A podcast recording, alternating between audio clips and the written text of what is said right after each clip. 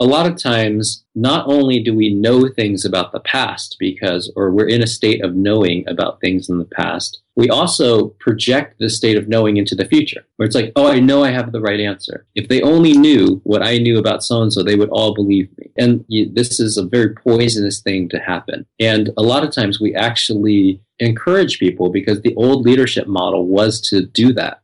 Hi, I'm Vishen Lakhiani, founder of Mindvalley, the school for human transformation. You're listening to the Mindvalley podcast, where we'll be bringing you the greatest teachers and thought leaders on the planet to discuss the world's most powerful ideas in personal growth for mind, body, spirit, and work.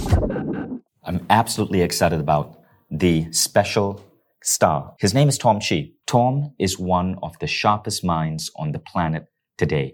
Tom is one of the co-founders of Google X. Google X is that special think tank that Google's founders set up to help Google pioneer all sorts of new technologies. So Tom was one of the first 10 people at Google X. He worked on new innovations such as Project Loon, which was Google's project to give free Wi-Fi access to people all around the world. He worked on the self-driving car by Google. And you know one of his most famous things? It was Google Glass. See, several years ago, Larry Page approached Tom Chi and asked Tom to come up with a prototype for Google Glass. Tom created the first prototype in one day using chopsticks and a bunch of other electronics. So Tom is famous for being a guy who's so brilliant. You can give him a vision and he knows how to build prototypes insanely fast. In short, he is one of the most productive people on the planet today. When Tom was leading the Google Glass team, he had his team create a new iteration of Google Glass every few hours, every day for around five days straight. They would create three new iterations of Google Glass. That is how brilliant this man is at just boosting human productivity. And he's going to be teaching you a number of different models and systems to just accelerate the way you see and think about the world. Here are some of the things Tom is going to be covering. You'll be learning the difference between knowing and learning and why knowing is the enemy of learning. This new model will change the way you look at your self-education. You learn about models to reach mastery faster, to teach and train others. You learn how to resolve disputes in a really beautiful, conscious way. Tom is uh, been thinking about writing a book, The End of Arguments, because of these models that show you how to think better, but not just think, but to take these learnings and teach them to others and to also resolve disputes you may have with someone. These are all the things we're going to be covering in the models bit. Then we're going to go on to systems. And in systems, you'll be learning about new systems to just optimize your rate of growth and learning. From a special technique to do every Friday to make you more productive at whatever project you're working on to the idea of reasoning in actuals. It's a little bit complex to explain here, but trust me, it's powerful stuff. And finally, why doing is the best form of thinking. How to remove guesswork in terms of what you do and to learn by actually just doing. So stay tuned. This is going to be an exciting lesson and I know you're going to get an immense amount of ideas and creativity boosters and new ways to just level up your productivity from listening and learning from Tom Chi. So in this class, Tom, we were going to talk about some of your models of reality and some of your systems for living. Okay. I'd love for you to start with the first one, with your first key idea which is knowledge is the enemy of learning. Yeah. So there's a thing that uh, there's a phrase that says that knowledge is power, and broadly speaking, in society we have a type of reverence for people that have acquired a lot of knowledge. So, oh, this person has three PhDs, and of course, like something like that is meant to to say, oh, well, you know, that that is a person that is worthy of a lot of respect. And actually, broadly speaking, knowledge is a noun that and the more knowledge that you acquire, yeah, you really actually do get a lot of potential to be able to use that knowledge. Now, knowing is different than knowledge. Knowing is a verb, not a noun. And what knowing is, is a verb that you choose to do with your knowledge. When you're, when you're in a state, and the, the key distinction is that when you are in a state of knowing, it makes a state of learning impossible. Now, we've all seen people in a state of knowing. Like whenever they bring experts on on TV, they're in a total state of knowing, right? They're not like a, oh, let's get curious about this and talk about it. It's like, I'm here as the expert on so and so. I'm going to go drop all my knowledge through this state of knowing on top of you. And actually, broadly speaking, the state of knowing, you know, is not just the just the per you know the space that experts find themselves trapped in it's what we constantly do every single day in all different aspects of our lives so there's places that everybody is stuck. You know like you can go through your life and there's some things that are probably awesome and there's some things where you're like i'm a little bit stuck. You know it's been this way for you know six months 12 months two years what have you.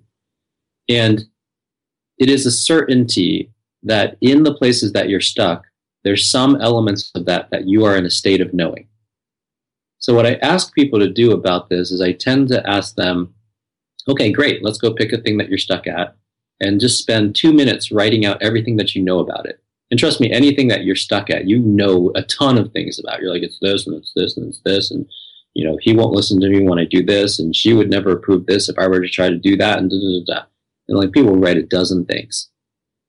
Now, then I ask people to circle any of those things and challenge themselves to write out just a couple things that they could still learn about that thing. Now, here's the critical distinction. The verb of knowing is the enemy of the verb of learning. And they aren't just, I'm not saying this in a, uh, you know, just a cool catchphrase type way. They are literally enemies in the brain. You cannot do them both at the same time. Because what knowing is in the brain is, is the freezing of the somatosensory cortex in order to go relay existing information without corruption. So I'm going to go freeze what I know, my experiences, my memories, and I'm going to go tell you those things with the least corruption that I can have in that's what the state of knowing is. Learning is the opposite state. It says, let me open up the somatosensory cortex, absorb new inputs, synthesize them in new ways, find new meaning, and a subset of those things that have meaning will signal the hippocampus to become long-term memories. That's what learning looks like. Now, when you are in a state of knowing, that signaling of the hippocampus cannot happen. No new long-term stuff actually gets in there. No new synthesis happens. No new inputs happens the state of knowing literally shuts down those capabilities. So when you talk about, you know, places where a person is stuck in life, you got to go pull out some of the things that you know for sure. Oh, I know for sure that because I don't have my degree, I'm not going to be able to get a good job at so and so. I know for sure that, um, you know, my relationship with this person is too far gone. And because of that, like, she's not going to respond even if I say all the right things. I know for sure that and every one of these things is you, you choosing to use your brain in a very specific way, in a specific way that will not allow learning to uh, even have the tiniest chance of happening. So what I ask people to do is pick any of those things, circle one of the things that they know for sure, and for one minute brainstorm anything that they could still learn about it. And in the process of starting to write some of those things down, they start to recognize, yeah, it's true. Um, I guess I could still ask my boss about this, even though he shut me down on that. Yeah, that's that's still possible, huh? Oh, and I guess like a thing I could learn is when that proposal did go through, that was a little bit like mine, you know, but I didn't understand why it got to go through and mine didn't go through. I could learn a little bit about how that one got through. And um, yeah, I know I felt really bad that I didn't get this promotion, but I could still learn from one of the people that did. You know, was there anything special that they did? You know, what was it that that that seemed to matter in the way that they kind of presented themselves to the boss, or the uh, experiences that they took on, or what have you? Right now, think about how different that sounds and how different it feels. I mean, I can literally hear somebody talk for about 15 to 30 seconds on anything and tell you whether they're in a state of learning or knowing about that thing. And sometimes being a state of knowing is fine. Like being in a state of knowing is fine for anything that's already working the way that you want it to work. You want it to keep working that way. No problem. But we end up getting in this weird spot where we are in a state of knowing about the things that hold us back. And those are the places that we need to challenge them and move back into a state of learning. And I think that maybe leads to your second model, which is where you say, don't guess at outcomes, maximize your rate of learning. Yes. So a lot of times not only do we know things about the past because, or we're in a state of knowing about things in the past because we're like, oh, this is how it happened. We also project this state of knowing into the future where it's like, oh, I know I have the right answer. Oh, I know that like these other people in my office are wrong about so and so. If they only knew what I knew about so and so, they would all believe me. Right. And once again, you, this is a very poisonous thing to happen. And a lot of times we actually encourage people because the old leadership model was to was to do that was to be the big boss you know uh, leading a thousand people in your organization and always seeming to know all the answers but the truth is especially as things speed up and we're working on more complex problems and so on and so forth nobody knows any of the answers you know there's a great story that i heard um, the ceo of sony was at like this once a year Sony, you know, science fair. And like like what happens is all these divisions of Sony get together and they show like their latest coolest stuff. And he's just kind of walking around the floor and he like and he goes to a particular booth and he picks a thing up and he starts playing with it and he's like this is phenomenal. This is incredible. This should be a product. And the people are like all looking around like a little nervous to say anything. But he's like, guys, like I'm telling you, we should go make this a real product now. And like finally, one of the people speaks up and is like, that wasn't the demo. That's actually been a product for the last three years. So there's a perfect example. Like, you know, a, a person is the CEO. They should kind of know it all. But Sony has got so many products, it's actually kind of impossible to even know whether it exists or not, much less the right outcome for all of them. Now, this is true in the large for a CEO, but it's true in the small for even the smallest things that you're doing. Like the world is complex enough that you cannot know every single thing that will happen, that will unfold. But what you can do is you can say, I'm going to maximize the rate that I learn into the world with the intention of a thing that I'd like to see happen in the world. You don't know exactly the, the form or the uh, the form that the outcome will take in order to go see that. But it's actually totally fine, right? Like if you think about Edison with the light bulb, he didn't know that tungsten was going to be the thing. If he went around and he said, okay, you know, it has to be bamboo, because there's a point where he like went to Japan in order to go work with this incredibly rare form of bamboo, thinking that that would be the filament. Mm-hmm. And it, you know, and then you soak it in salt water or some crazy shit. And it didn't work right? But it's like, let's say Edison had like decided that the outcome had to be the super rare bamboo from Japan. We would have no light bulbs, right? But what he did instead was he maximized this rate of learning. He said, well, look, that's a really rare material and we should try it out. That's a pretty rare material. We should try it out. Oh, I heard they're, they're mining this new type of thing over here. We should try it out. And without deciding exactly what the outcome should be, he had the intention of bringing light to life. It was kind of that simple. And you just kept on going with it, kept on going with it until hundreds of iterations in through a very fast process of learning. He said, you know, they, they happened upon one where the light could be sustained.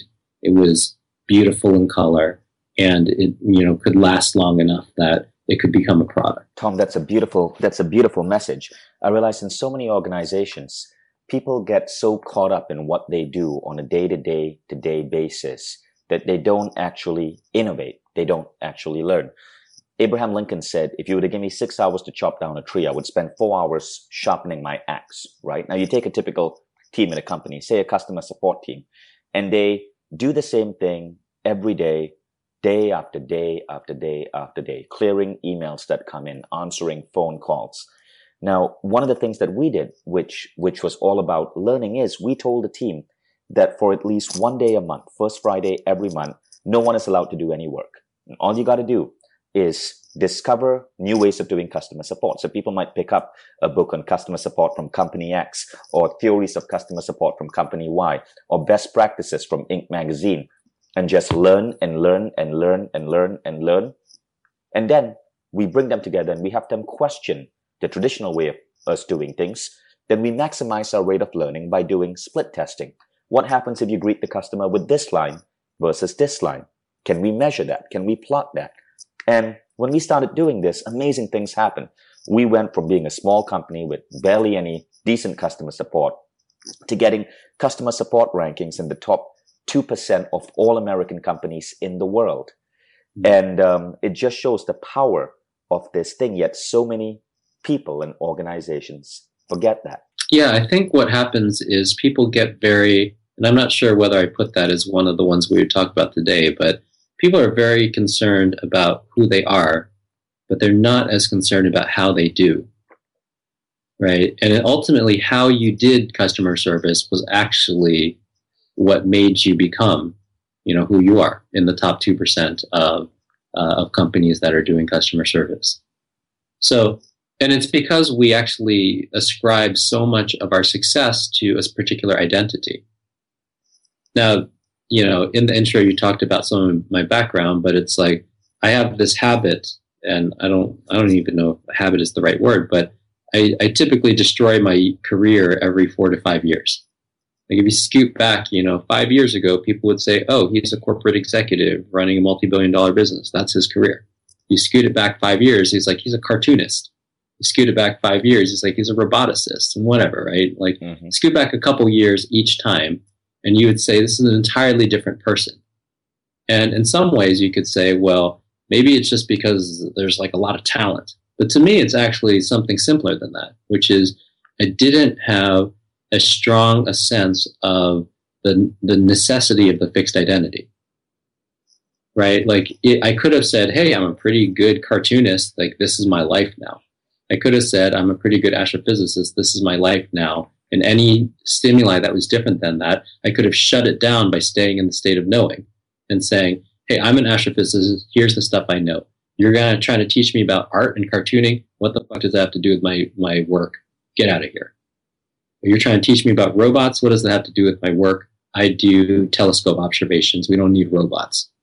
Right. Yeah. So all these things that eventually became my careers came through not just on any specific project, but in life itself, being in a continuous state of learning. Now, now that's interesting because one of the quotes which I remember you said at Awesomeness Fest on stage was something along the lines, and I'm paraphrasing here, but it was stay in the, the challenge is to stay in the medium long enough to attain mastery. So the, the quote is, it's not about chasing success. It's about loving your medium long enough to create a masterpiece. Okay. And I took that to mean that it's about staying in a specific field so that you can truly become an artist in that field. But from what you're saying, it sounds like you radically disrupt what you do every four years. I think that's a great question. And, and I think there's two different ways to answer it. One of them, there's a difference between mastery and a masterpiece, right? So some of the greatest works were done by people within, um, you know, Einstein was a patent clerk for a while. And actually, a lot of his greatest works were done in his first five or six years as a physicist. So you could be like, hey, Einstein, you have not been a physicist for 50 years. This is not a masterpiece. But no, he actually did create a masterpiece in you know year three or four. So I think there is an illusion that we already have, which is unless you stick at something for your entire life, there is no such thing as mastery. But what mastery is is not a specific amount of time. What mastery is, is a type of depth. Because every di- discipline that is a mastery discipline is infinitely, infinitely deep. So if I were to practice guitar every single day of my life, you know, and I do play guitar, so this is not that fake an example, but let's say I got super serious about guitar. I played guitar 10 hours a day for every single day of my life, practicing, learning, so on and so forth. You could, you could interview me on my deathbed and I would still tell you that there's an infinite amount more to learn about the guitar. Every mastery discipline is infinitely deep. Now, in the process, I might create all types of mas- masterpieces. You know, like Led Zeppelin made a bunch of masterpieces when, you know, as a band, they weren't that old. Now, if you talk with Robert Plant, he will keep saying, I keep learning. I keep learning about the guitar. It's infinitely deep. And I think the the skill set of the master, any master really, is that type of dedication to kind of stay in a thing until you get to you're in the depth of it. Right? The the dilettante does the opposite, where it's like, oh, that's really shiny, and I'll, I'll I think I'll enjoy the shiny spots of it, And, you know, when any part of it is not shiny, then they leave. But, you know, in every one of the disciplines that I talked about, there were days when I was in the freezing cold lab during the summer, you know, as a 15 year old, and all my friends were out there playing, and I was going through massive, uh, you know, piles of astrophysical data and writing Fortran scripts. And this is not the glamorous stuff that people talk about. But there's a type of dedication to getting to the depth of a thing, to loving it deeply enough to, to experience its depth. And sometimes, you know, actually the glamour part of it is just a side effect, right? Like we, we pay attention to the glamour because that's how our, our, our system of reporting and press works. But that's actually not what success looks like. Success looks like the 15 year old kid writing Fortran scripts in the freezing cold because the lab was unusually cold. We had these super cooled lasers. Mm. There's a lot of reasons it was cold, but it was not a comfortable environment to go into in the summer when you come in sh- in shorts. I had like sweaters and jackets everywhere just to like be there programming all summer. And for every other thing, for robots, there was points where it's like, bam, this battery exploded and I'm here like just cleaning up the mess. And this is actually what success looks like. People don't really recognize that. Later on, it culminates in a side effect, like a magazine cover or a winning a world championship or all that sort of thing. But like success really was that. So, so Tom, what do you mean by this? Don't stay in the medium. Sorry, you said stay in the medium, not in abstractions. That's right. So, so staying so the- here's where here's where I may not be fully understanding you.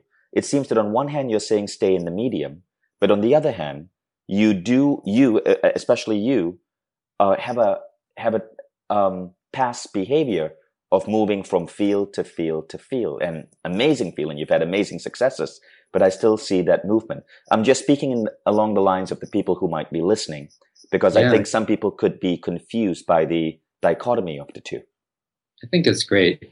So i think a lot of people say oh i've been doing this for a while but they haven't really gotten their hands dirty in the medium. So a really common one about entrepreneurship, it's like, oh, you know, I'm lean certified and I, you know, uh, listen to all the podcasts on Seth Godin's, you know, uh, startup school and all that sort of thing. I'm like, so the entrepreneur. And I was like, well, tell me about the businesses you created. The medium of the entrepreneur is the actual businesses that you create. It's not stewing and all these things which are the accoutrement of the thing. So whenever I work on a thing, I get right into the medium, right? There's not a lot of BSing about like, oh, do I have the qualifications or will people see me as uh, being smart enough to go do it or capable of doing it? It's like, okay, you want to be a cartoonist, you better just start freaking drawing and coloring. This is not about, now, I'm not saying that books cannot help you, that they cannot give you good ideas, that a podcast cannot help you and get you good ideas. But I think what happens is people mistake the listening about a thing or the talking about a thing for being in the medium itself. And this happens a lot with uh, creative folks in particular. They're like, you know, there's writers that never write. There are painters that never paint.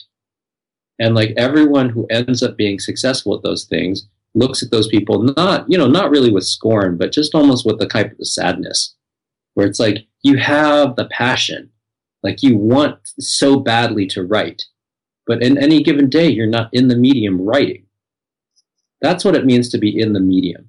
It's not about the number of years because when I do the things, I'm like deeply, deeply in them. There's very little time for the accoutrement of them. It is real. If you're going to do astrophysics, don't just like read a bunch of books about it.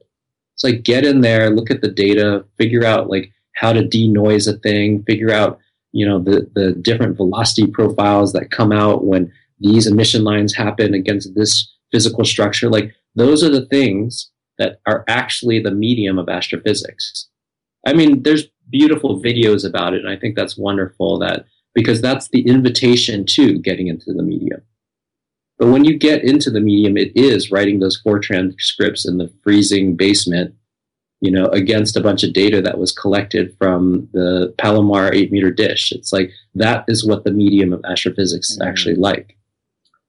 I see. I see. That that that that's a beautiful message that really resonates with me. some of my employees recently asked me, why is it that I don't have a personal assistant? I, I don't because the way I run my business, like recently, um, a new desk came in from IKEA and I stopped what I was doing and I assembled that desk myself. And, and a sales guy in my team said, why, why are you doing that? You could have just asked someone to do it. But to me, the act of, of running the business, um, even down to the, to the act of running the business, especially when it's personal to me, from the way I operate to the way I think to the way I sketch out my ideas, even ex- assembling my own desk to me is entrepreneurship. And so I take, I have so much passion and drive into it. To me, that is the medium. And, um, um, I'm not the guy who listens to every entrepreneurship podcast. I like to just get out there in the field and just do things. So this really, really, really resonates with me. Yeah, and, and, I'm not saying that there's never a thing that you should listen to, but really, like your listening to doing ratio, yeah. like there should be well, a lot more doing. Well, it, it's there, there. There is a phrase, right? Wantrepreneur, W A N T, W A N T R E P R E N E U R, wantrepreneur. A entrepreneur is, in fact, there's a podcast that an ex-employee of mine started called wantrepreneur, and it's about entrepreneurs who consider themselves entrepreneurs, but really all they're doing is studying and studying and studying and studying and studying without actually taking some action.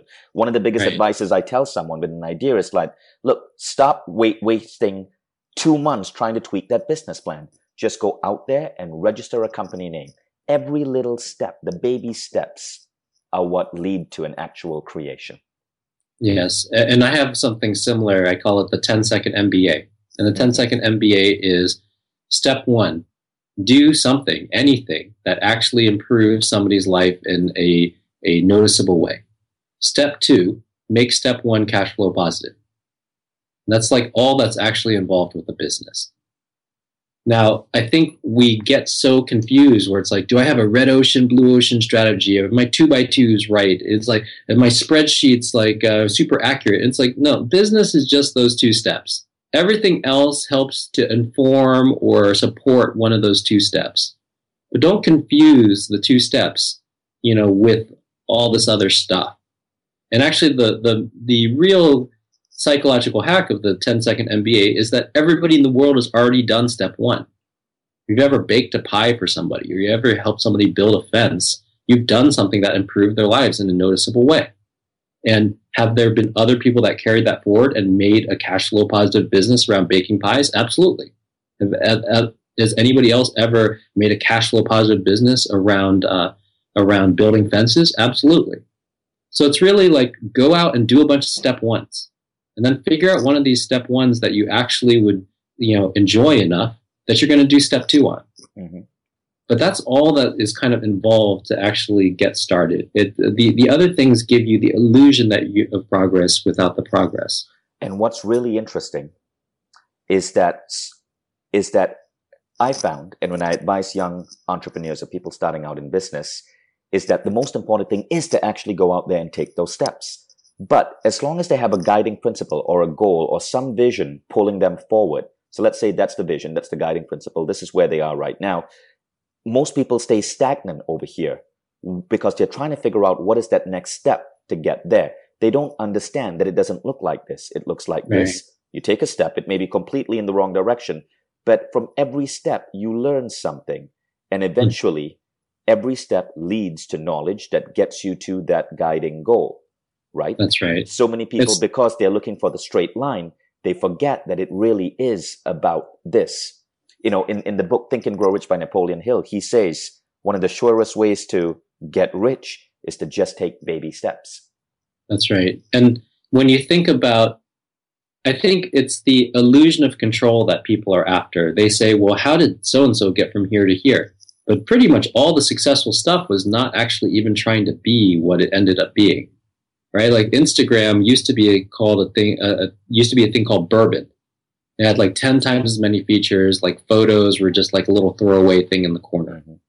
But then when they launched it out there, they're like, oh, well, people only like the photos part. And on a whim, somebody was like, oh, let's go add some filters to it. And like from there, so if somebody were to say, well, what was the, I, you know, what was that step by step formula that made Instagram? It was like make entirely the wrong thing you know, have a bunch of people dislike it, you know, have a little sub feature, right? Have a sub sub feature that you weren't even paying attention to, get a little bit of traction in it. But like that was that was the key. And actually, this is true of every single business. Like if you go talk to the founders and you scoot back in time and you say, "How did you get here?" It was exactly what you're talking about. This mm-hmm. this kind of zigzag. Now, what happens is when we get to the magazine cover, people want the short version of the story. They want like the Elon Musk, which is already the genius that already got everything done, and that's the last three steps out of 50. And those seem to have a very clear trajectory. But they don't want to hear the Elon Musk, which is like hanging out as a kid at PayPal, just thinking about payments and not thinking about this other stuff, not even knowing how to get PayPal to work. So that's anyway, beautiful. you were about to say. Something. I have yes. I have so many I have so many people um, that I employ who, at certain points in their career, get stuck. And I think the last three things you've said is a really powerful part to get unstuck. So I'm going to recap for the people listening. Knowing is the enemy of learning. That's number one. Number two, don't guess at outcomes. Just maximize your rate of learning. And number three, stay in the medium, not in abstractions. Love that. Let's go on to number four. Okay. Number four is metabolizability is more important than the truth. Right. Metabolizability is more important than truth. So basically, people are always seeking the truth as if knowing the truth gives you all the answers. And the, you know, the example that I gave was that when I was in second grade, I was like pretty good at math. So I knew addition and subtraction and multiplication and division. And one day I remember they, my teacher taught me fractions. I was like, whoa, holy crap. You know, like not only do I know how to do all these operations on just these numbers, but now I know how to do on everything between those numbers. And I remember saying to her, I know all of math. and she was like, oh, yeah, okay and she didn't like she didn't disagree with me she didn't like tell me definitively i knew all of math but there was this kind of feeling that yes i knew all of math now you know should she have just corrected me and said no no you actually you're a moron. There's a ton more to math. Of course not right? Like that was the metabolizable lesson for me at that level. Now later on i learned about you know tensors and complex numbers and vector calculus and like, there's there turned out to be a lot more math than fractions. But um, but at any given level a lot of times we talk to people and we want to deliver the truth we're like well the truth is you know uh, like this this this this and this but what we don't think about is is that the right lesson for right now actually i met a woman at awesomeness fest and she's like a PhD in aromatherapy. Like if you ask her about anything, it's like, well, here's the three scents, and here's the, here's how you change this with these scents. And it's like, whoa! It's like you just named fifty scents. I don't know, but it's like, um, you know. And she was telling me, oh, you know, her business is not going that well, and people aren't buying it, and she doesn't understand why. And I was like, you are basically trying to deliver PhD lessons to second graders. You know, the person that goes into the candle store and likes some lavender is like in second grade relative to aromatherapy. They're not ready to hear all the crazy shit that you know about it yet. So if you're going to make a product, make like a third or fourth grade product for them. That you know that expands them a little bit, that like makes some sense to them, can go build off of you know the understanding that they have of lavender. It doesn't need to be untrue, right? It's not that fourth grade and third grade was untrue. It's not that fractions are not true. In fact, I use fractions and addition and subtraction all the freaking time. They're incredible lessons, even though they're not as advanced as vector calculus or you know linear algebra or what have you, right? So metabolizability, if you want to serve people, metabolizability is more important than truth. Mm-hmm. So you'll be in there, you'll be the PhD in aromatherapy, but actually, you know, if a lot of your customers are second graders in aromatherapy, give them a third grade product it's okay. Like that is actually going to be the most useful metabolizable thing for them. Not every single thing you know. And I, I learned this lesson the hard way. So I'm trying to get, so one of my, my grand quest in life is to influence a billion people to start meditating daily because there are about 1,300 studies, right, that show that meditation leads to everything from more compassionate beings to, to higher longevity. And so I invested millions of dollars and built this incredible app uh, called Omvana for meditation. And it went well. Two million people downloaded it and stuff. But what I found really interesting is that prior to that, I had working with a sound engineer created a product called Om Harmonics, which is just five audios. So you have five audios on CDs and you have an app with 500 audios, which works on iPad and Apple TV and iTunes, and it's going to work with Apple Watch. Guess which one sells more? The the, five the CDs, one. the five Right. CDs. The five CDs sells more by a factor of almost 2x in terms of revenue. And I've been beating my head about this because I put so much money and science and technology into building the ultimate meditation tool. Turns out people care about five CDs. Now, you know, you don't need to beat your head because both of the things are valuable, Right. right? But the truth is, is that fewer people go to graduate school than Yes. pass the second grade. And and the feedback I got is people couldn't understand the complex app. It was too complex for most people. But we've learned our lesson and, and we're correcting that. Let's go on to the, the fifth thing that you were going to teach us. Avoid good, bad, and other fouls binaries and use trunk and branches and or collect bright spots and associates. That's a long one. I'm going to repeat Yeah. it again. Avoid good, bad, and other false binaries. Use trunk and branches and or collect bright spots and associates. So, so right. So really, really, it actually that description is is sounds way more complicated than it is. But the normal thing that we do when we work on anything is like, oh, this person is smart. They think logically. Now, here's a thing that's hidden in logic.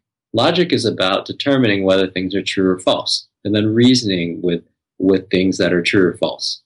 Right. So it's like if this is true, and then that leads to that being true, then you know, and then you mix it with some other thing that's true, then the output is true. Now, what happens?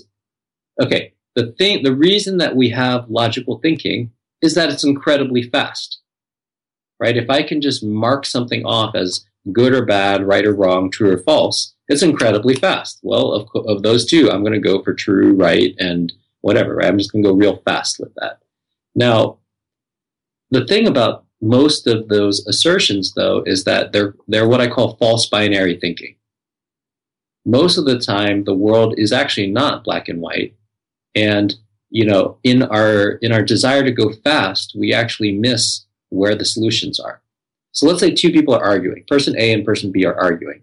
Now they have a specific they they each have a specific point of view on how to move the project forward.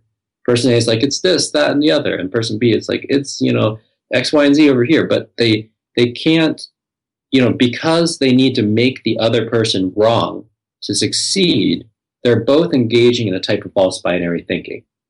Now, whenever I've actually seen something actually accomplished, it actually tends to be a little bit more nuanced. It was like some of the ideas from A and two of the ideas from B, plus these ideas that neither one of them was talking about, you know, plus a distribution channel that they they wasn't even in the discussion. And that's actually the thing that ends up working. Now, when we go and, and make these binaries happen at the very basic level of how we use our brains, then we exclude the possibility of those nuances which actually probably contain the solution. The other thing that happens between right and with right and wrong thinking is that it tends to be net subtractive to both parties involved. So broadly speaking, we're talking about what happens when you use your brain with right and wrong thinking. Now, right and wrong thinking oftentimes enforces a thing that I call a false binary because you're trying to say, is it which side of right or wrong is it? Now, most things that happen in the world and most solutions that go out there, you know, are really a collection of nuanced attributes of a thing instead of a very crisp distinction.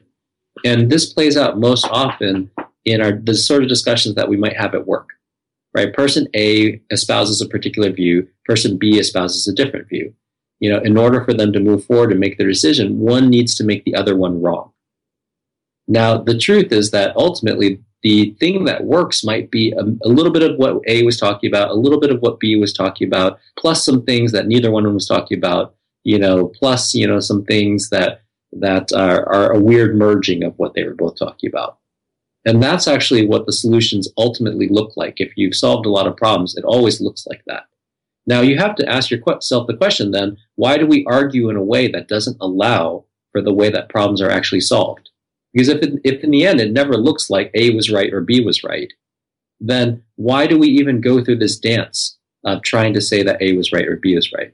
Well, it's because we've decided that logical thinking and true and false thinking and right and wrong thinking is the way to progress on an idea. When in truth, right and wrong thinking tends to be net subtractive to both parties.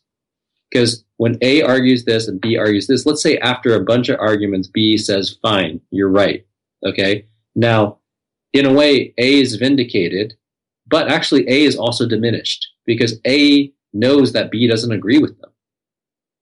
That's, that's a, that, that actually tends to be very poor for teamwork, even if A won the argument.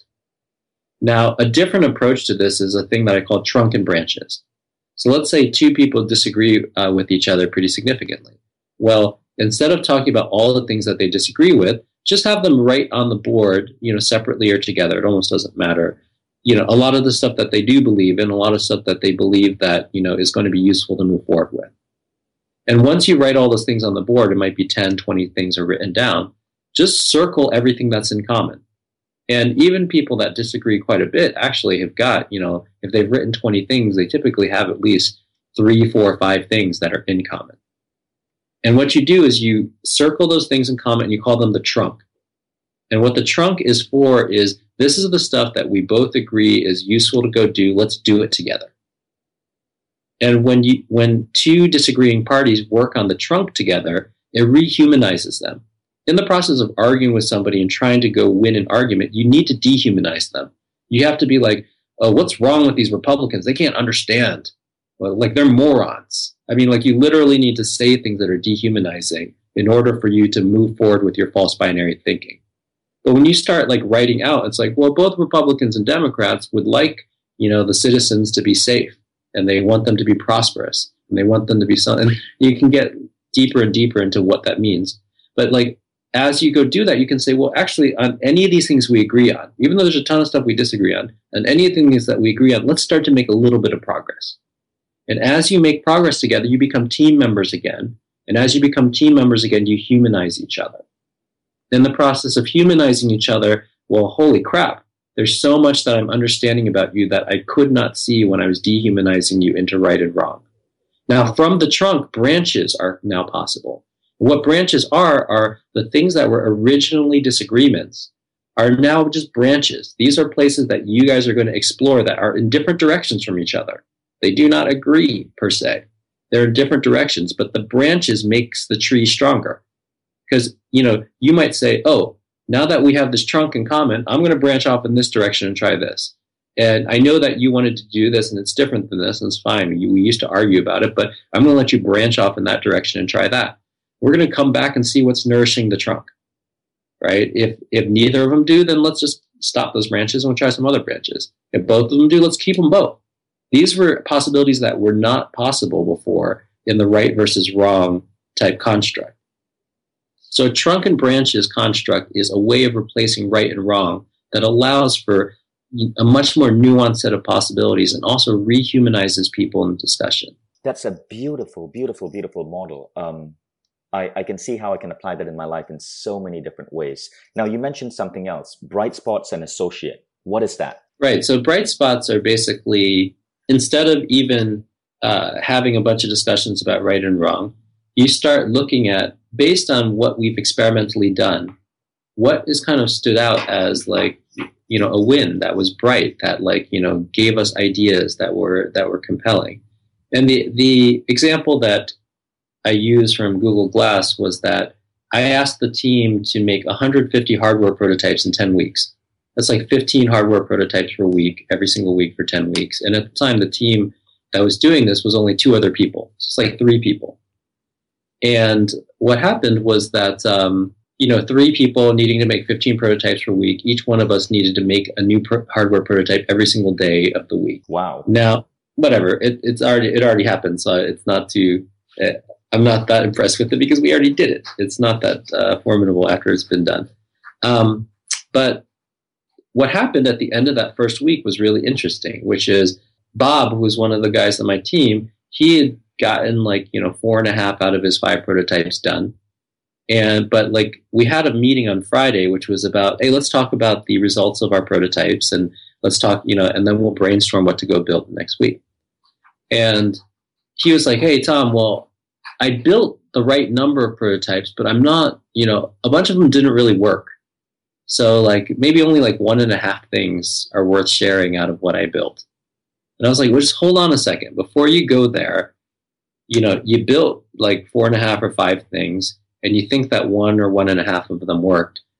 Let's definitely present those. But for the ones that you think that they didn't work, tell me the five or 10% of it that did work. Right? And he's like, what do you mean? It's like, well, maybe the experiment didn't turn out the way that you wanted, but maybe the way you set up the experiment was really smart. Maybe the way you analyzed the data from the experiment was really smart. Maybe there's a piece of code that, you know, some WebSocket code that you wrote to build this prototype that would be useful for another thing. That's a little bright spot. Now, you know, if you if you go and you talk about the bright spot, the 5, 10, 15% of it that did work, it lights up a little spot in your brain. And the way to understand bright spots is in comparison to dark spots. And this is why people have got all these weird phrases about failure. But I think this is a nuanced way to go work with failure, which is a lot more powerful. Which is a lot of times people are like, oh, you got to fail fast, just keep on failing. And somebody could have said that to Bob. It's like, well, no problem. You failed three and a half times on five prototypes, just keep on failing. And we could have spent zero time looking at any of those prototypes. But what happens when you believe that something has failed is it, it darkens a spot in your brain. And not only does it darken a spot in your brain, it darkens the immediate associations around that spot. So all of us have been in meetings where, you know, somebody comes up with an idea and a person, very well-meaning person will be like, well, two years ago we tried something just like that. And because of that, like we shouldn't do it because, you know, it was a disaster two years ago. Let's, let's just not do it. Now, what the person is saying is actually not true, right? Like the new idea is not exactly the old idea because two years has passed. Like two years in industry might be a major shift, right? Even if the idea is highly similar. But what's happening is they not only darken the spot around that failure two years ago, they darken everything that sounds like it. And the danger of that is that a lot of things that end up being tremendously successful are only a little bit different than things that failed in the past. So before there was Facebook, which is the first site that got to a billion customers, there was MySpace, you know, which just got to around 100 million, right? Before there was MySpace, there was Friendster, which is more like 10 million. Before there was Friendster, there was Six Degrees. This is like 1997, so it was like quite a ways back.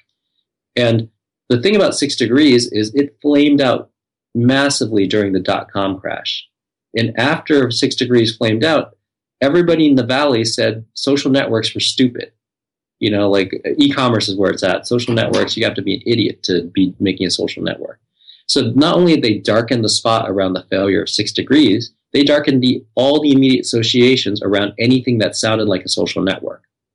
Now, what that meant was all the subsequent social networks I talked about did not come from the Valley. Friendster came from CMU, MySpace came from Los Angeles, uh, you know, Facebook came from Harvard, and it wasn't until these later rounds that the Valley was like, "Oh, we got to get on this thing." It's like a train that's pulling out of the station and we're not on it.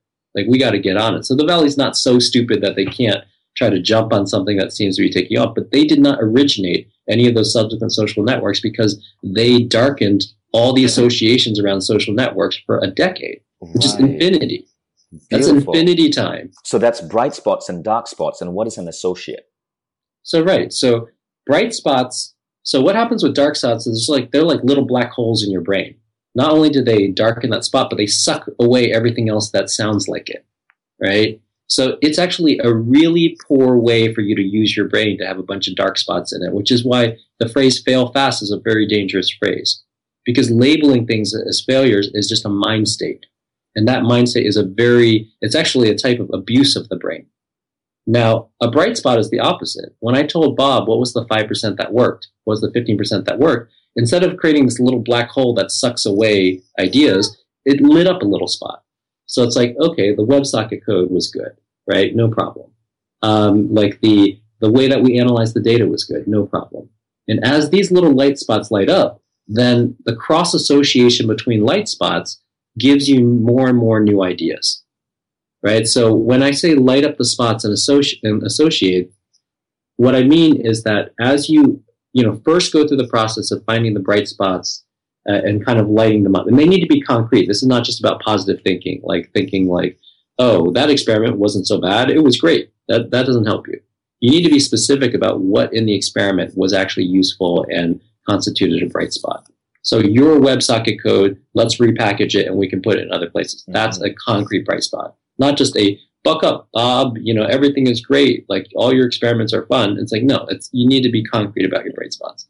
Now, as soon as you have these concrete bright spots, though, they can cross associate because I can say, oh, on this next prototype, we could use this WebSocket code in addition with this uh, other prototype that we tried that people had said failed. But like together, that might be a really interesting third prototype. So the cross, you know, my best understanding of creativity and the potential for problem solving is it is directly proportional to the number and number of cross associations of bright spots in your brain. And this is why people that, that come from multiple fields tend to be so creative. If you are both an architect and a programmer, then you have this type of, you know, you have bright spots in both fields and they're cross associating all the time. You know, if you are an artist and a musician, you have bright spots in both fields. And they're cross associating all the time. That's why we often find these people to be unusually creative compared to the norm because they've just, you know, through their multiple professions, they've lit up a lot more spots in their brain. Beautiful. So, so what we've just learned from Tom is really a framework for how to be hyperproductive, creative individual. Knowing is the enemy of learning. That's number one. Don't guess at outcomes. Just maximize your rate of learning. That's number two. Number three, stay in the medium, not in abstractions. Number four, metabolizability is more important than truth. And number five, avoid good, bad, or other false binaries. Instead, use trunk and branches. Collect bright spots and associate them. Yeah, absolutely. Awesome stuff, Tom. So let's talk about um, your four systems for living. Now, the first one is habits. Neurons lead to time, space, matter. Yeah, here we go. Yeah, I'm just writing the shorthand. So, what I'm saying about that is that um, a lot of times people are stuck also because they, they feel like and they actually embody a bunch of bad habits. And our normal, you know, first pass resource when we try to combat our bad habits is, well, I just need to think differently. But what that is is like a neuron against neuron type thing.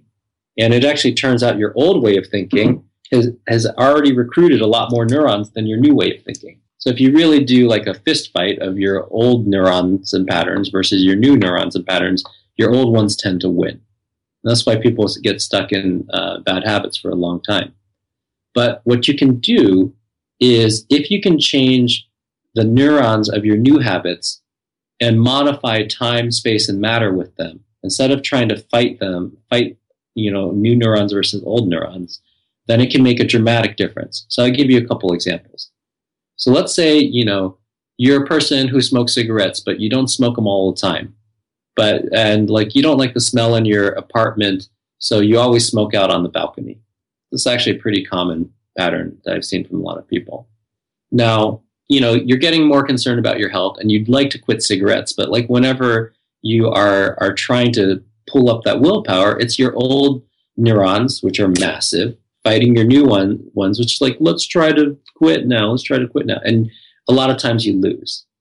Now, what you can do instead is in a moment when your new neurons, you know, have that thought, instead of trying to fight your old neurons, use your new neurons to push a couch in front of the balcony door. Now, what you did was you used your new neurons to change atoms. And now when you try to go out the balcony door with your old neurons, you're like, I got to push the freaking couch out of the way. Now, that is a much harder thing to do now, right? It's not old neurons versus new neurons. It's old neurons versus the energy to push a couch out of the way. And actually, with that sort of architecture, it, it helps you a lot. It gives your new neurons a little bit more time to come in there and be like, hey, actually, do you really want to be pushing the couch out of the way? That's a big annoying thing for all of us. And that might be the thing that kind of tips you. Similarly, like another example of this is I'm a musician and I've written tons and tons of music, but like as I've moved from kind of living by myself to living with my wife and like having to share the space and all that sort of thing, my studio has gone from my entire living space as a studio to okay, like a little bit more compact and some things are packed away and all that sort of thing. And that's fine. Like uh, like I uh, I like that, you know, the compromises were made in a way that I think were good for both of us.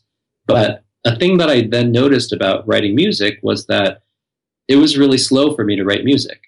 Because whenever I wanted to write music, I'd need to go grab this effects processor from the closet and then plug it in and then turn these things on. And it's like, if you were to time me from, you know, the amount of, you know, the moment that I wanted to write music to the moment that something was actually being recorded, it'd be like six, seven, maybe 10 minutes of like setting things up, putting some cables in, powering this thing up, like trying to figure out where that noise is coming from or whatever. And then I'm recording. Now, what I did instead was I pat, you know, brought everything together and I put, you know, all my stuff onto two power strips.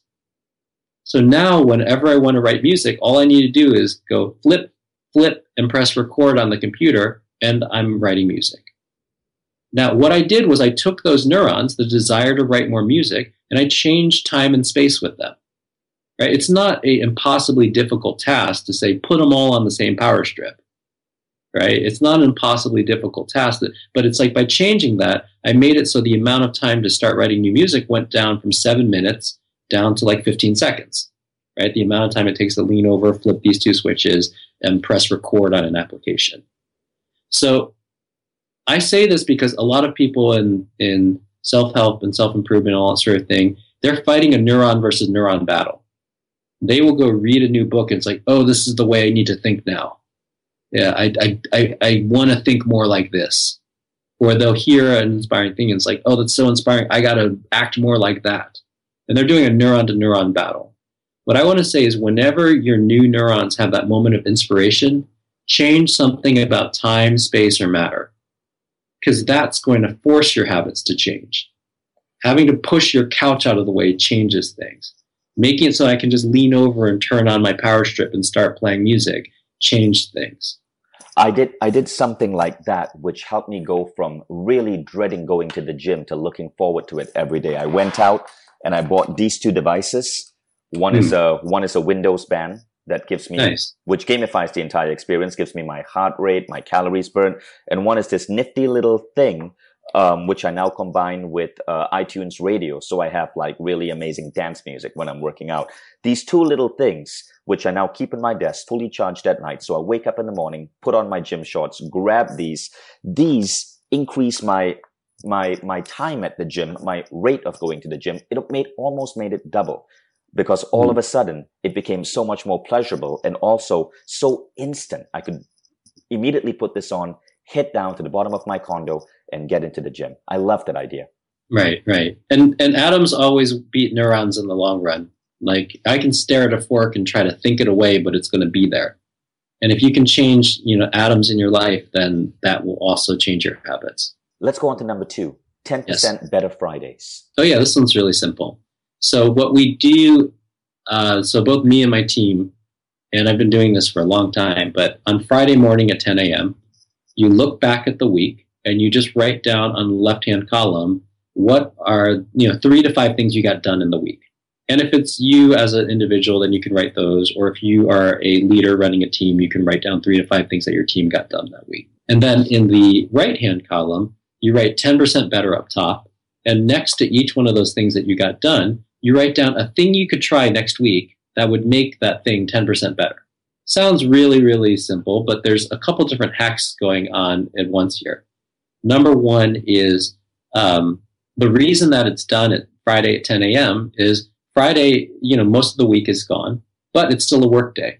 So if you actually came up with a 10% better in this column that that's really easy to do, then you just walk around. It's Friday, it's a work day, and you tell the two or three people that would be involved with doing it differently. Hey, next week we're going to go try to do so and so this way instead of the way that we did it the past week. Done.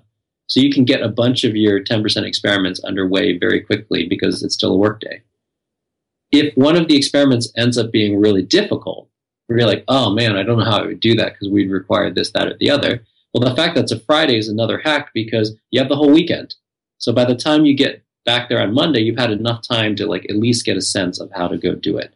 So Friday at 10 a.m. is critical because it means that you are more likely to do all of them uh, just based on where it's situated in the week. Now, the other mental hack is 10% better because we tend to do two things. We either tend to get to a level on a thing where we're like, oh, I'm pretty happy with that, and we stop thinking about it entirely. And because of that, like we never get better at the things that we have got, we gain some competence in.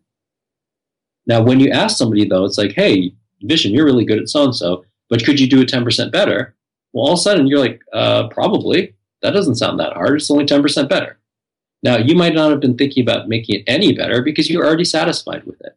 But like asking yourself to be 10% better on top of it nudges you out of the kind of um, the the lethargy of satisfaction with something you know that that you feel that you're pretty good at.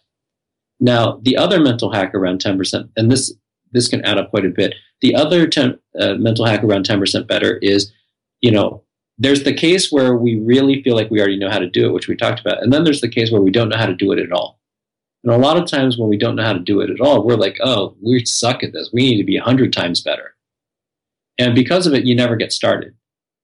Right? So if instead you say, hey, I don't know how to do this thing at all, but all I'm going to go do is be 10% better than last week, even if I start at, you know, by sucking at it, then that gets you out of the trap of saying, well, I'm so bad at this, I can't even start, I need to be 100 times better. You'll force yourself to be like, oh, okay, I don't even know how to do this, but next week I'll do a 10% better job of learning some of the basics, right? And I'll do a 10% better job of that. Now, if you do this every single week for a year, then it's like, it's compounding. So 1.1 to the 52 is like 137 times better. And this happened to me in my career in a bunch of real instances where I would keep doing this every single week.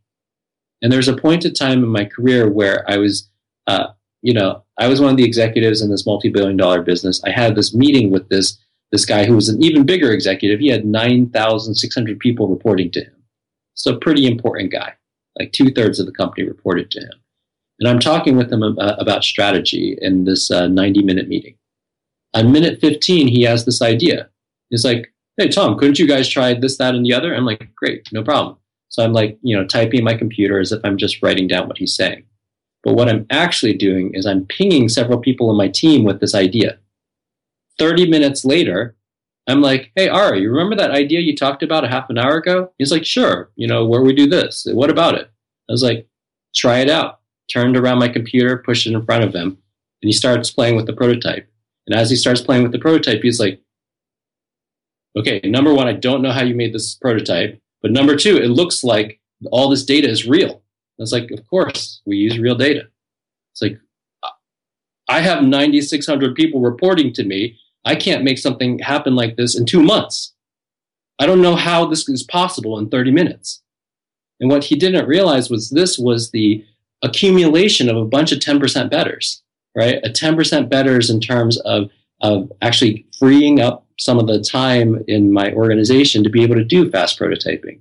10% betters in terms of, of spending time investing in a data prototyping platform that allowed us to sling around 80 different data sources at, you know, at the drop of a, of a hat.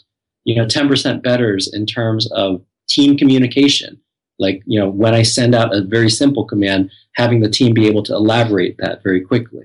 10% betters on everything, on the seating arrangement, so that the people could talk to each other and coordinate super quickly when I when I fired something out like that. And I love that because that relates so much to the first part of what you spoke about in terms of how to be more creative, how to learn, how to um, improve your rate of learning.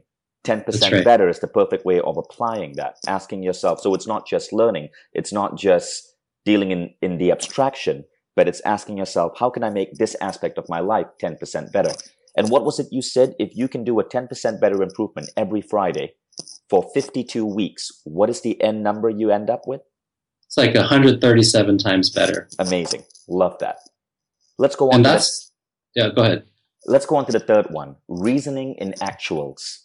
So, this is actually a really important one. So, really common that um, people in reason with conjectures, where they will come in and it's like, hey, I think our next project should be this. And a different person's like, well, I kind of disagree. It makes sense for the next project to be this. Now, what they think that they're doing is they're having a discussion.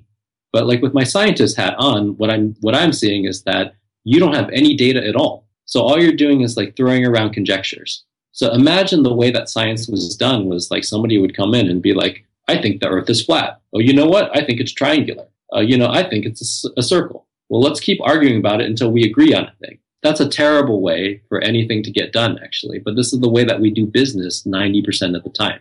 And I call these things guessathons because everybody's guessing at what the right answer is, but nobody has a direct experience of the right answer actually working in front of them. Now, the key distinction from this way of working is what I call reasoning and actuals. So actuals are when you see a customer or whoever you, it is you're trying to help in the world through what you're building, when you see them have a specific behavior with the thing that you've created.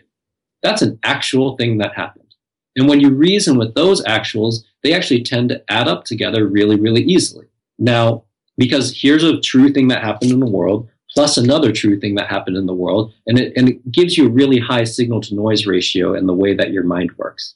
Now, let's say I have a bunch of actuals, but I add in one conjecture. Well, one conjecture that the Earth is triangular, you know, two tons of tons of useful actual facts uh, can ruin the entire thing. So, what I actually ask people to do instead is it's not that there's anything wrong with conjectures, but you can have guesses and conjectures, but the, the natural output of guesses and conjectures is what is the experiment that we will try? Those experiments lead to actuals. From the actuals, that's where we come with decisions. Actuals lead to decisions, conjectures lead to experiments. And I think if you have that mindset, then you save a huge amount of time. Because a lot of times people will point back and say, hey, we had this debate three months ago. We already decided so and so. Well, those decisions were based on no actual information. And as actual information comes in the world, a lot of times we choose to ignore it, in fact, because we're like, we already decided so and so. But that was decided off of ultimately nothing. So when we mix the two, we, we end up with a lot of messiness. Conjectures need to stay very separate from actuals. If you're going to reason and decide things about the world, reason in actuals. If you want to come up with conjectures, realize that there's nothing to debate about conjectures. Conjectures are just things that are the input to create experiments. There, there, there's no conjecture that is better than another conjecture. That you just say, how does the conjecture become an experiment? How does that conjecture become an experiment? Let's just try both of the experiments and then reason in actuals on the other side of it. Now, really simple process, but by thinking in that way, the clarity of your thinking inside of a business or anything that you're trying to do in life is increases tenfold or more. And like the quality of the decisions that you make on the other side of your actuals is phenomenal. So it's about looking at actual metrics and data rather than our ideas around them. Right. Well, conjectures are guesses on what might happen. Right. So a classic conjecture is like, let's say I'm, I'm in a particular business and I might come in and it's like, hey, you know what? Um, I think it'd be really lucrative for us to go sell more to the baby boomers. That's a conjecture. Now, nothing wrong with the conjecture. You got to start somewhere. Like, if nobody comes up with any conjectures, you won't even try to experiment. But it would now be useless for somebody with an, a different conjecture to be like, oh, boomers are a terrible segment to go for. We need to go for millennials. And then for you guys to debate for like three hours on the thing, which is what happens most of the time in most businesses. Now, actuals are, hey, actually, um, we did a quick experiment with with uh, boomers. We did a quick experiment with millennials, and here's an actual thing that happened during that experiment. Now, I would I would enrich what you were saying, Steph, which is it's not just about data and metrics. It can also be observed qualitative behavior, mm-hmm. which is like, oh, we set up a little kiosk and a couple of boomers walked up, and we set up a little kiosk and some millennials walked right. up, and I could just tell from their expression on their face that they were lost when we got to this point. Now, that's not tied to any database metric or whatever, but it's like I talked with 15 people and they were just lost. Well, that's an actual that happened with your boomers, or that's an actual that happened with your millennials. And then if you reason with that, which is we gave them this pitch, they were lost, then you can go build off of that in a really, you know, concrete way. Similarly, if you got the, you know, the converse data, it's like, oh, uh, we presented this to 15 people and they were so excited about it, they wanted to buy it right there. even though it's not tied to a specific database metric yet, you're like, yes, we can use that actual to go build off of that as our next step in terms of reasoning about our business. Beautiful. And let's go on to the final one, which is doing is the best type of thinking. No guessathons. Yeah. So this is quite related to the previous one, but doing only by actually including your customers in the loop do you actually do you have any real sense of what is going to happen in the world right so in school they teach you they teach you two fundamental untruths which really need to be undone number one is they teach you that there's one right answer and they teach you that because it's easier to go set up a test if there's one right answer it's easier to grade a test where there's only one right answer to each question but in the world if you wanted to you know for example you want to go bring meditation to the world there's not one right answer for meditation for all people to the world in all instances. There's dozens of products that you've created to be able to go explore, you know, ways of making that happen. And in fact, for anything that you're trying to solve, there's probably 50 ways to get, you know, something really interesting and valuable done against it. There's never one right answer. Then the other thing that uh, that they teach us in school, which is a fundamental untruth, is that you should think before you do. Now, this makes sense on a test question because on a test question, they necessarily need to provide all the data for you to make it possible to solve the problem. It would be unusual and cruel to only provide 25% of what you need to know and then just not be able to solve the problem uh, for a test. In the real world, that's how all of us have to actually solve problems. Because as entrepreneurs, we don't know exactly what the solution form is going to be. At the beginning, we only have 25% of the variables. And what happens with most people, especially people that come up from, you know, from the education system and have done a good job in the education system, is they spend a hundred, you know, they try to do a 100% optimization on 25% of the variables that they can see. And this is them thinking, thinking, thinking instead of doing. Now, if instead of doing that 100% optimization on 25% of the variables, you just start doing, in a very short amount of time, you would see the rest of the variable. You actually try to serve somebody in that way, you will see the rest of the variables very quickly in like a week or two. And after two weeks, if maybe now you've seen 80 or 90% of the variables, and let's say you do a terrible optimization on that, you only do a 50% optimization, you know, it's your first guess on 80 or 90% of the variables, you st- still end up miles ahead than 100% optimization on 25% of the variables. So this is why doing is the best type of thinking, right? By doing, you kind of un, you, you, you sidestep the problem that most of us have in most of the innovation problems that we face, which is not all the data is there for you to even come up with an answer. And only by doing do we see the rest of the, the variables. And only by seeing the rest of the variables is it even possible to solve the problem. So this is why doing is the best type of thinking. You need to jump in there and start doing because your thinking is actually invalid until you begin doing. It is the 100% optimization on 25% of the variables. It is the 100% optimization on 25% of the variables. Yes. Beautiful. Thank you, Tom. Um, I know there's probably a lot of key ideas here that you can apply in your own life. But what's beautiful about what Tom has just shared with us is that many of these ideas we can teach to our teams and dramatically improve the productivity, execution, creativity, rate of innovation of whatever organizations we run. So thank you, Tom. Okay. Thank you, Vishen.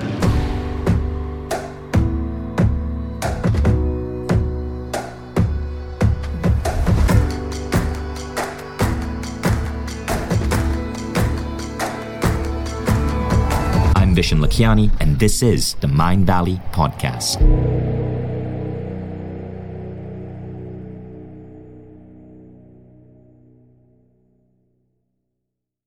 If you like the Mindvalley Podcast, take the next step. Become a Mindvalley member. Imagine being coached daily by the greatest teachers on the planet. How quickly would you transform your health, your mindset, your body, your relationships? How quickly would you double the size of your company? How quickly would you see your career grow?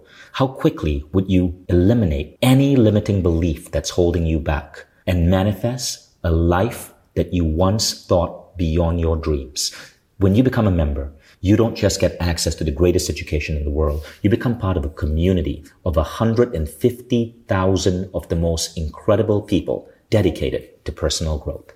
Go to mindvalley.com forward slash now to get started.